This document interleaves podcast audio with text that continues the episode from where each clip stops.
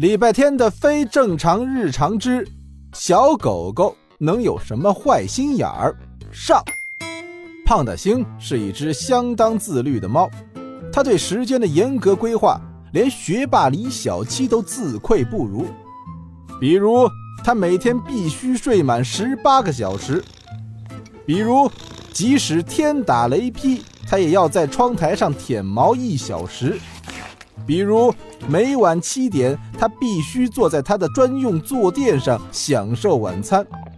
可是，眼下这个坐垫上。居然坐着一只狗，一只天底下胖的星最讨厌的狗，隔壁家的旺财。哎，对，就是那只差点成为礼拜天那篇我最喜欢的动物作文的主角的旺财。哟，晚上好。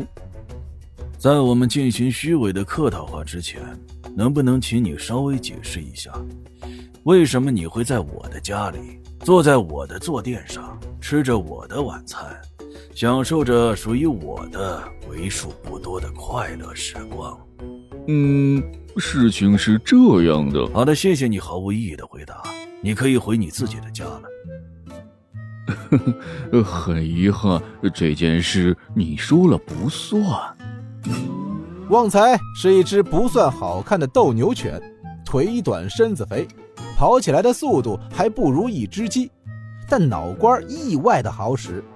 比如现在，他明明在微笑着和胖大星说话，爪子却高高抬起，然后啪的一爪子把胖大星的猫盆打翻了，猫粮飞洒一地。胖大星惊呆了，难吃。呃，如果你们猫每天都是吃这种食物的话。我能理解你们为什么都是一副不太聪明的样子。你打翻我的晚餐，还侮辱我的智商，你死定了！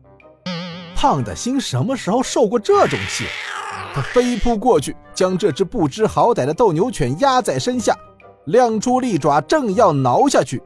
餐厅的门开了，刚洗了头的礼拜天走了进来。胖大星，你也热情过头了。旺财会在我们家借住一个晚上，你们还有很多时间。你哪只眼睛看见我对这家伙热情了？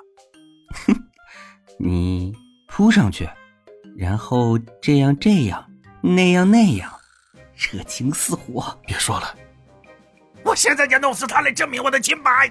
胖大星已经理智全无，露出杀气腾腾的利爪。这时。斗牛犬哭了，没错，刚刚还面带微笑干坏事的斗牛犬，居然嘤嘤嘤的哭了。是我不对，我太饿了，想吃一点点猫粮，就一点点。没想到，胖的心被旺财这波操作彻底整懵了。不等他反应，礼拜天已经走过来，拎着他的后颈，把他从旺财身上拎开了。小七今天在老师家准备模型比赛的事儿，老妈在工作室不回来，家里没有适合你吃的饭菜了，火腿肠可以吗？什么都可以，你喝剩下的泡面汤也行，不必特意为我开一根新的鸡肉味的香喷喷的火腿肠了。哦，牛肉味的也不是不行。嗯啊，狗狗好乖。这才是宠物该有的样子。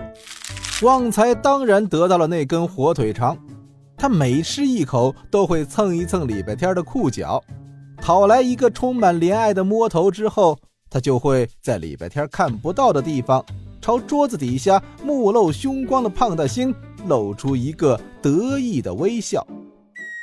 很好。他抢走了我的坐垫，我的猫粮，我的火腿肠，还有我的礼拜天。这个家里只允许一个废物的存在，那就是我。开战吧，野狗！这话好像哪里不对劲儿，但是又好像没什么不对劲儿。你看，像这样普通的帮助邻居寄养宠物的事儿，到了礼拜天这儿。都变成了一件刀光剑影的大事，好戏又开始了。片尾彩蛋，我是大斌。